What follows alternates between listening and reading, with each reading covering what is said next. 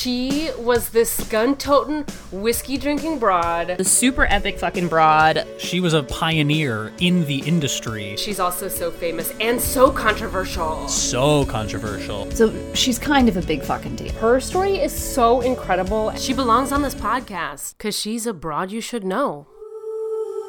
Hello and welcome to Broads You Should Know, the podcast about amazing and noteworthy women from history. I'm Sarah Gorski, and I'm here once again with the Miss Adrian Snow. Hi, Adrian.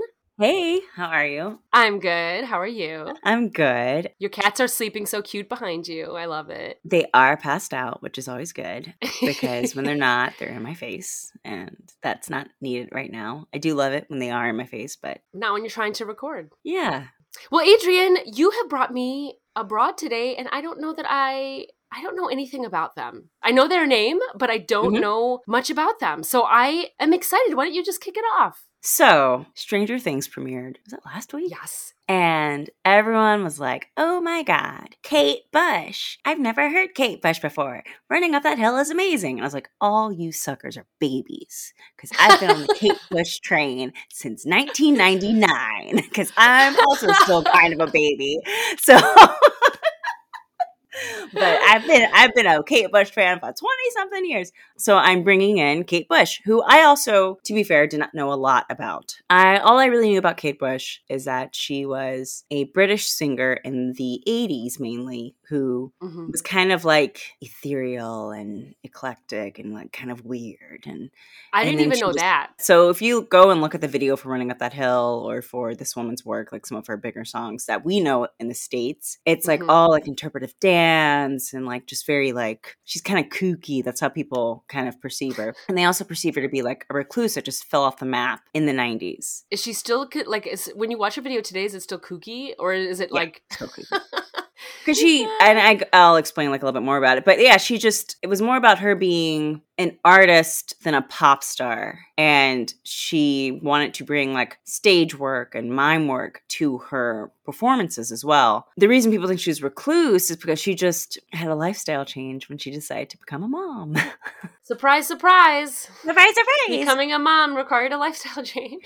uh, so, and she also never actually went away. She just took some time off. So, Kate Bush was born Catherine Bush, July 30th, 1958, making her the same age as my mother, and Bexley Ooh. Heath, Kent, in the UK, to an English doctor and an Irish staff nurse. She's the only daughter of their three children. She has two older brothers. Now, the whole family is really into mus- music. They're all actually musicians in some form, in some way, particularly in folk music Okay. As a kid, she kind of just grew up around instruments, about around music, and by the time she was 11, she began to teach herself the piano and then began to create her own compositions on the piano and create her own songs. She also trained in karate in her youth because her brother was an Karate? instructor, yeah, at the Goldsmith Karate Club. So this is all happening around the same time. So by the time she was 16, and I, I bring up the karate, it, it'll make sense in like a minute, but um, her family was like, oh, you know what? She had like 50 songs composed by the time she was 16. And so they started like sending Oh out her tape God. to friends and uh, recording companies, and no one was picking up on it. And so they reached out to family friend David Gilmour, who was a member of the Pink Floyd. because that's your family friend when you're Kate Just Bush. happened to know Pink Floyd. Okay, great. Just happen to know Pink Floyd when they're like at the biggest they'll ever be in their life in the 1970s. and David Gilmour likes it and he's like, well, let's create a professional demo tape and send Yeah. that out. And so he sends that out and it ends up falling into the hands of Andrew Powell. He went on to produce her first two albums and her sound engineer, Geoff Emerick, did work for the Beatles. So nice. th- through this demo tape, they're able to sign her with EMI Records in 1975 when she's only 16 years old, and they That's give her this huge. young. Yeah. At that in that time period, I feel like. And to be clear, she composed and wrote all this music. No one was, was out here helping original. her. This is all her Yeah. original music. They give her a huge advance, and she takes that and fans. And she's like, well, I'm just going to go learn interpretive dance with Lindsay Kemp, who used to work with David Bowie, and Adam Darius, who was like this like well-renowned mime performer of the time. So she took two years. She did that. She worked on her A levels, which is like a version of SATs, and basically worked on exiting secondary school, which is like British version of high school, Mhm. for those two years. And then, and only then, after she was like fronting this band called the KT Bush Band and just kind of working and developing herself on her own, did she start to work on her album two years later in 1977. Oh, I see. So they just gave her the advance, and she, they didn't buy the songs yet. They were Yeah. they were by paying her to write an album. Yeah, they didn't feel she was quite ready or developed as an artist, and she w- and she talked about this in an interview, Okay. which you can see on YouTube, just about the beginnings of her career and how she was like so young when she started that she really just needed that time to kind of develop who she was. Yeah, that makes sense. And so I wouldn't say the record company was happy to do that as much as she enforced that that's what she wanted to do.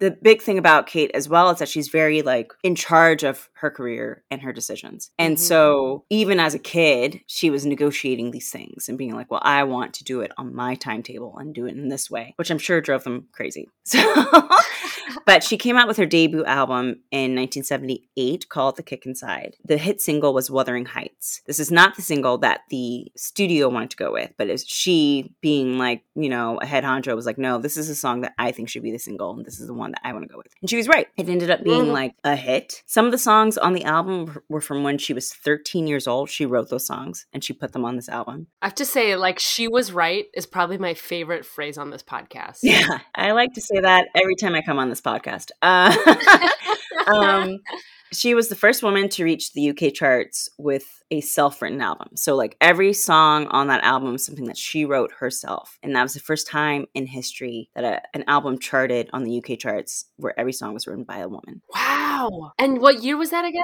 1978. 78. Dang. That's late. It is late. According to Guinness World Records, she was the first woman to write every single track on a million selling debut album. You think about how long radios existed and, and like all this, Mhm. the albums that have existed. And she accomplished that at the age of 20. Although I think, to be fair, there were a lot. I feel like a lot of artists at that time period and before that also just didn't even write their own music, right? A lot of people didn't write their own music, but the late 60s and 70s were about musicians kind of coming into their own and not having songwriters separately, that they wrote their own music as well. Like a lot of rock stars, male musicians were doing that, where they were coming and writing their own music. Women were still kind of pop stars. You know, it wasn't about them being an artist, it wasn't about them playing their own instruments or writing their own songs. It was about them singing along to whatever a man gave them. Right. And she did receive a little bit of that kind of pushback early on in her career. Her crossover into the US at during that time was not as successful because they didn't really know what to do with her, what they called it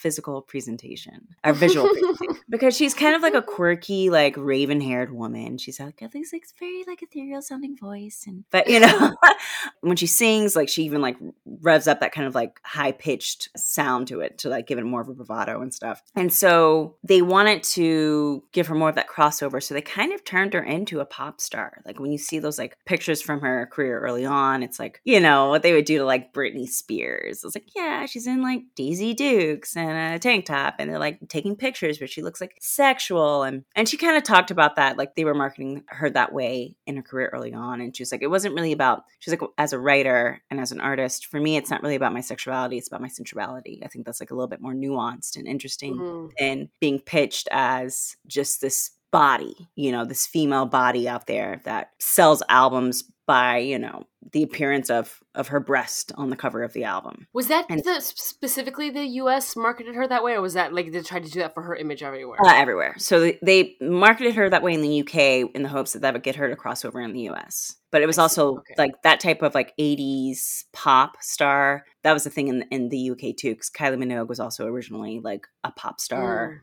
They were all kind of Mhm. following like America's lead in terms of how to market women in the 1980s and 1990s. So in 1979, she went on her one and only tour for the Kick Inside called the Tour of Life. It was a combination of interpretive dance, mime, even magic. She loves to Magic. yeah.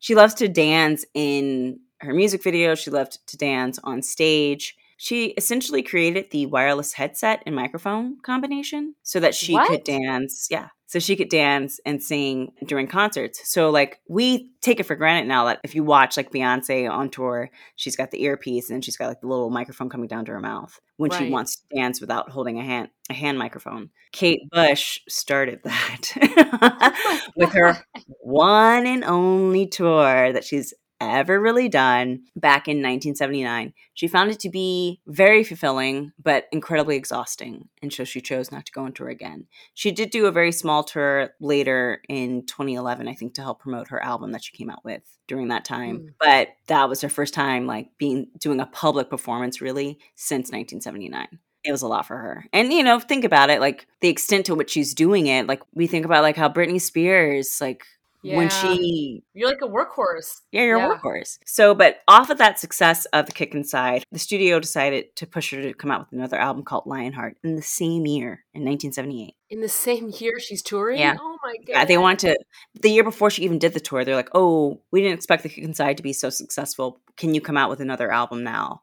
Oh, fuck you, studio. and so she rushed another album out and she didn't like it she she she felt it was rushed. So she ends up starting her own production company in 1979 called kate bush music and she brings her family members on bo- board as like members of the of the board and stuff. And she starts working on producing her own music. So in 1980 she released never forever with uh, the hit single babushka which i love babushka. It's one of my favorite kate bush songs. It was the first album by a female artist to enter the uk charts at the top Whoa. Like off the bat, everyone bought it. off the bat everyone loved it Wow. she did co-produce that with somebody at the time but in 1982 she came out with an album called dreaming which she produced by herself for the very first time Hell yeah, Kate. yeah and so she was like pushing these albums out so when people are like where did she go i was like well dude like it's like rihanna rihanna was like pushing albums out for a while and then she's like i don't want to do this anymore I'm taking a break Yeah.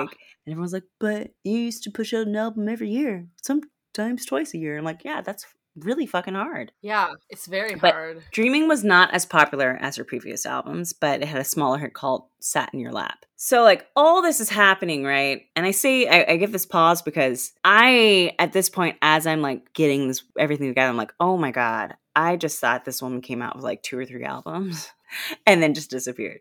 So I'm learning uh, as I'm researching, like, just how expansive and extensive her career was. Like, she would write for Peter Gabriel, she did some collaborations with him she was incredibly influential. People uh, like Elton John, Madonna, like Alanis Morissette. So many people quote her as being like an influence. Adele, I think in 2018, the album that she came out with at that, at that time, she said some of the songs in that album were influenced by Kate Bush. So she's just been this very low key powerhouse of a woman that's kind of like almost been in a, on a global level like forgotten, which is kind of crazy.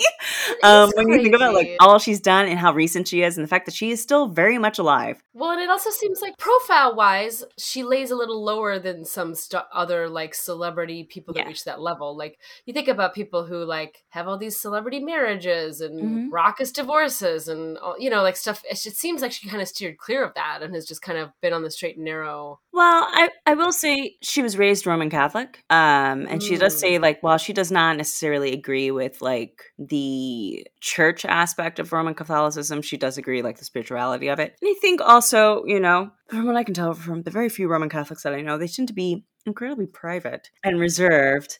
And so there is not much to be found about her personal life. She dated a fellow musician in the 80s, and then she ended up marrying a, a guitarist by the name of Danny Mac- McIntosh in the 90s, and they had a baby named Albert slash Birdie in 1993. Albert. But I'm jumping a bit ahead. So before we get to the 90s, the big album that like everyone knows about was uh, 1985's The Hounds of Love. That had like a little bit more of a crossover. Um, it's the album that Max is listening to in Stranger Things season four, which is why everyone The redhead. Yes, that's why everyone's like talking about running up that hill because Kate Bush, to be clear, does not give the rights to her music freely. She can be kind of Mm. tough about that. Kind of like a lot of like British rockers of that time. You know, I think ACDC also is like really tough. It's really hard to get their music. I might be confusing it with somebody else. But she gave the music to Stranger Things because she's actually just a huge fan of Stranger Things. and now it's like she released the rare statement where she talks about it becoming a hit again. I, f- I have it here. Oh my gosh. There's an ad. It's got to be like surreal a little bit, like her second coming through a Yeah. TV show. Dude, 37 years later. So she said, You might have heard that the first part of the fantastic, gripping new series of Stranger Things has recently been released on Netflix. It features the song Running Up That Hill, which is being given a whole new lease of life by the young fans who love the show.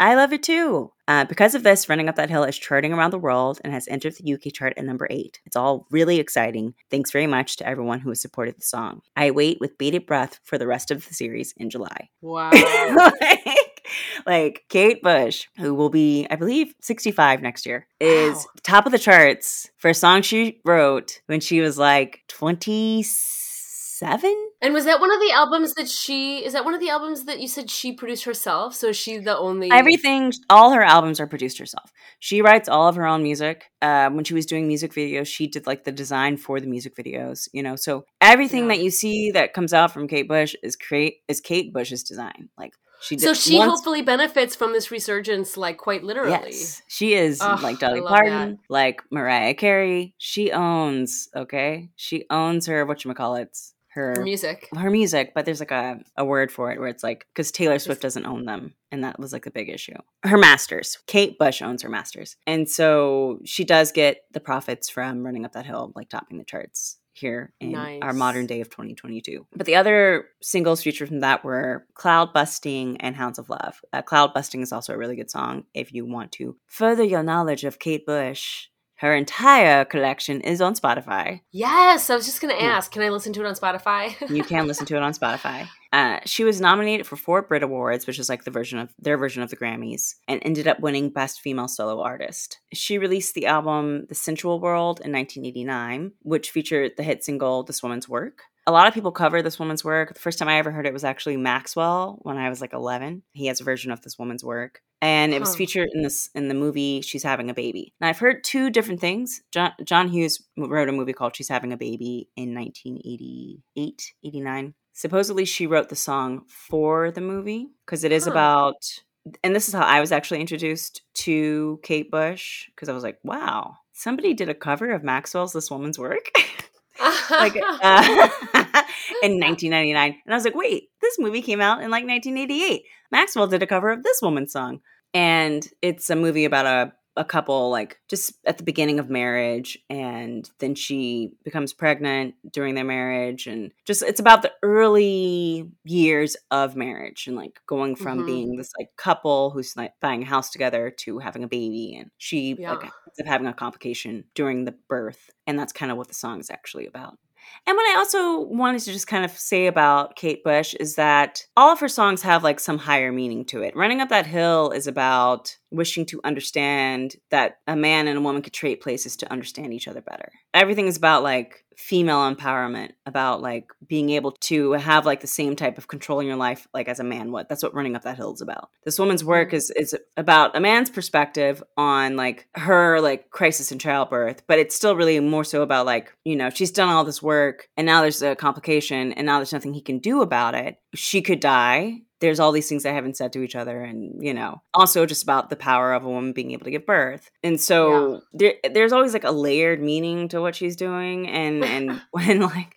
what she puts out into the world. So that's also probably why she didn't survive for long as like a pop star because babushka. like you know how do you make that a pop song um yeah. I mean, also like people gener- like the patriarchy, generically speaking, is not a huge fan of feminist messaging for a long No. period of time. They like tolerate it for a little bit, and then they're like, okay, now go away.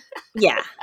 So she followed that album up with The Red Shoes in 1993, which was like moderately popular, but this is like where her career kind of starts to slow down a bit. And it's kind of really by her own accord. She's also getting older. So I think in 1993, how old was my mom? 35. And she settles down with Danny McIntosh and they have a baby in 1993. And so in 1994, she's like, I'm just going to take a year break. I'm a new mom, just going to rest and do that. And that Yeah. one year break becomes a 12 year break. And so she just starts to enjoy family life and decides that she doesn't really feel the need to make a new album. And this is when the rumors start that she's a recluse. She doesn't, you know, she doesn't like her physical appearance because she's gained weight and she's getting older. Like all this crazy crap. Because that's the only that's the only reason women hide is because they feel ugly. Yeah. This is why Kate Bush has disappeared. Is because she just doesn't feel like, or she t- she can't hit those notes like she used to, and all that kind of stuff. Oh my god. Mhm. We just did the, you know, a few weeks ago we just did that Michelle Yeoh episode. Michelle Yeoh took a break. Like it's Yeah. like a t- totally normal to take have like gaps in your career where you're figuring some stuff out or taking a rest or whatever it is you're doing.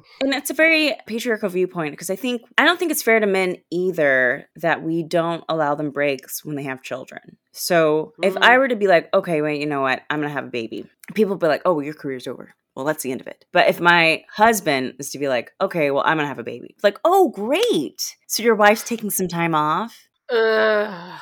it's never about no actually maybe we should both take some time off and focus on the fact that we're building a family together and that's okay but in 2006 she came out with her album aerial it was like her first album since 1993 Mhm. and it, it had some moderate success you know i think it's it peaked at like number four one of her one of the singles peaked at number four but the album as a whole in peaked at the number UK three. or in the uk or yeah. she doesn't really have like a ton of she still isn't overly popular outside of the uk until now. 2007 she was asked to write a song for the golden compass soundtrack and so she wrote the song lyra. Yep that was used in the closing credits and then in 2011 she released the director's cut which was a re-release of 11 songs from the red shoe and sensual world albums uh, so she just Mm. kind of went in and remastered them and used like digital equipment and stuff like that and changed some of the lyrics i think she kind of just maybe modernized it a bit and then she did follow that up with another album called 50 Words for Snow, which had a cameo appearance by Elton John. And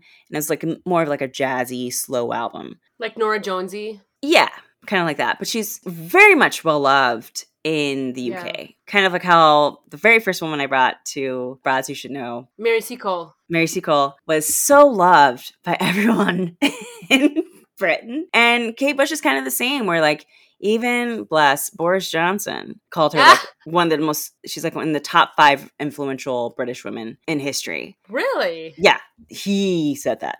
I never really liked anything he said, but I like that. Yeah. People surprise you. He said Kate Bush was in the fifth spot after deliberating between nominating Queen Elizabeth, Margaret Thatcher, and Bush. He put her in the fifth spot.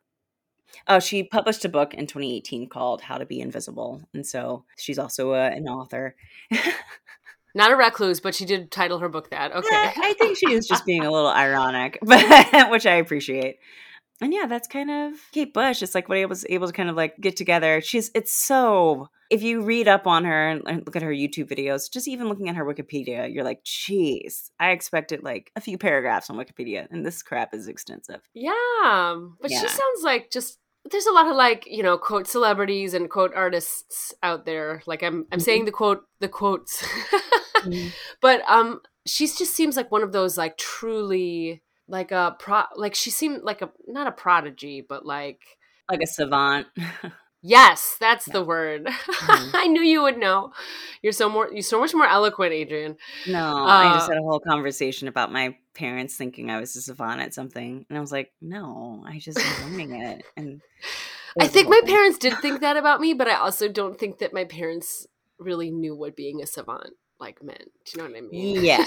and also like it still takes work right it takes time you know i think that's something we kind of forget even if you are like just this amazing force it you it's also you have to have it's the right combination of things to allow that to flourish and grow like she was born Yeah. into a family that loves music she started young and her her parents encouraged it in her and her parents were like we're friends with people from Pink Floyd.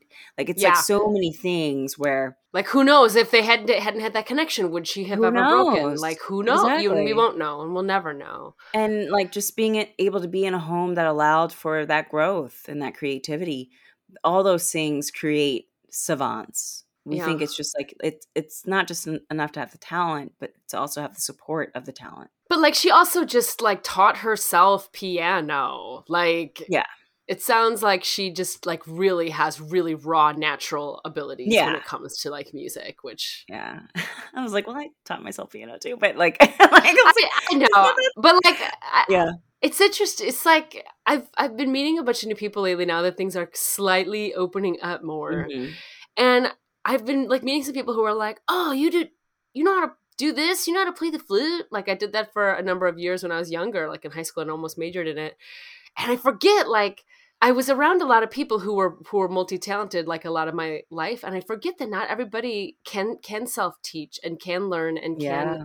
put that time in and do and I wasn't self-taught. I like had classes and stuff, so I can't I I cannot pretend to be that level. No, I had classes like- for flute too, but it's also like it is a, a bit of self teaching because you have to, if you want to get better at it, you have to like go home and practice and practice and practice. and- Well, that was the part I didn't really care for was the practicing. Same. Ask my parents. There's a lot of smashing my head against the music stand. I mean, flute's hard. It's like you gotta hold your mouth in that way. it's very tiring. yeah. Well, she was great. Thank you for bringing us Kate Yeah. Bush, Yeah. who, by the way, have like every every two seconds in this episode, I'm like, not Kate Nash, Kate Bush, because I know who Kate Nash is. Kate Nash but was also influenced by Kate Bush. Now I'm wondering if Kate Nash's name is her real name or if she just tried to be I mean- Kate Bush. Oh yeah, that's um the chick from um she was an actress, right? She's in Glow. Adrian remembers every celebrity from every. She's that person at the party who's like, "This actor was in this, this, this, and this, and this," and I was like, "What?" And that's our friendship in a nutshell. Yeah, I think she was in Beverly Hills Troop. She was in that. I'm, I know I'm I know I'm right. like I'm like I know I'm right. I know you're right too. I'm not even denying it. Am I right? I am not right. I am wrong. I am wrong. No. Well, Adrian, thank you for bringing us Kate Bush today. She's amazing. I can't wait to go you. go over to my Spotify now and listen to every single thing she ever. Oh yeah. It's really good. Like she ah, she's just she's so innovative. Like there's a lot of stuff that I think she just created musically that was not around before. So badass. A badass broad you should know. yep. To learn more about Kate Bush, see pictures of her and some of those YouTube videos Adrian mentioned, head on over to broadsyoushouldknow.com. While you're there, you can click on over to the About page to read more about Adrian Snow. Her bio, her photo, links to all her cool stuff, and social is all there. And speaking of social, are you following Broads You Should Know yet? We're on Facebook and Instagram at Broads You Should Know and Twitter at BYSK Podcast. To suggest a broad, fill out the form on our website or email us at broadsyoushouldknow at gmail.com. If you're a fan of this podcast, then you really should help spread the word about us. Leave us a review on your podcasting platform and share your favorite episode with your friends and family. That really helps new listeners to find us. Broads You Should Know is produced by me, Sarah Gorski, and edited by Chloe Sky, with original music by Darren Callahan. Finally, if you are really into Kate Bush's story, then you also should check out our other singing broads that we've covered, including Aaliyah, Eartha Kitt, Lucille Bogan, and Marian Anderson. See you next week for another Broad You Should Know.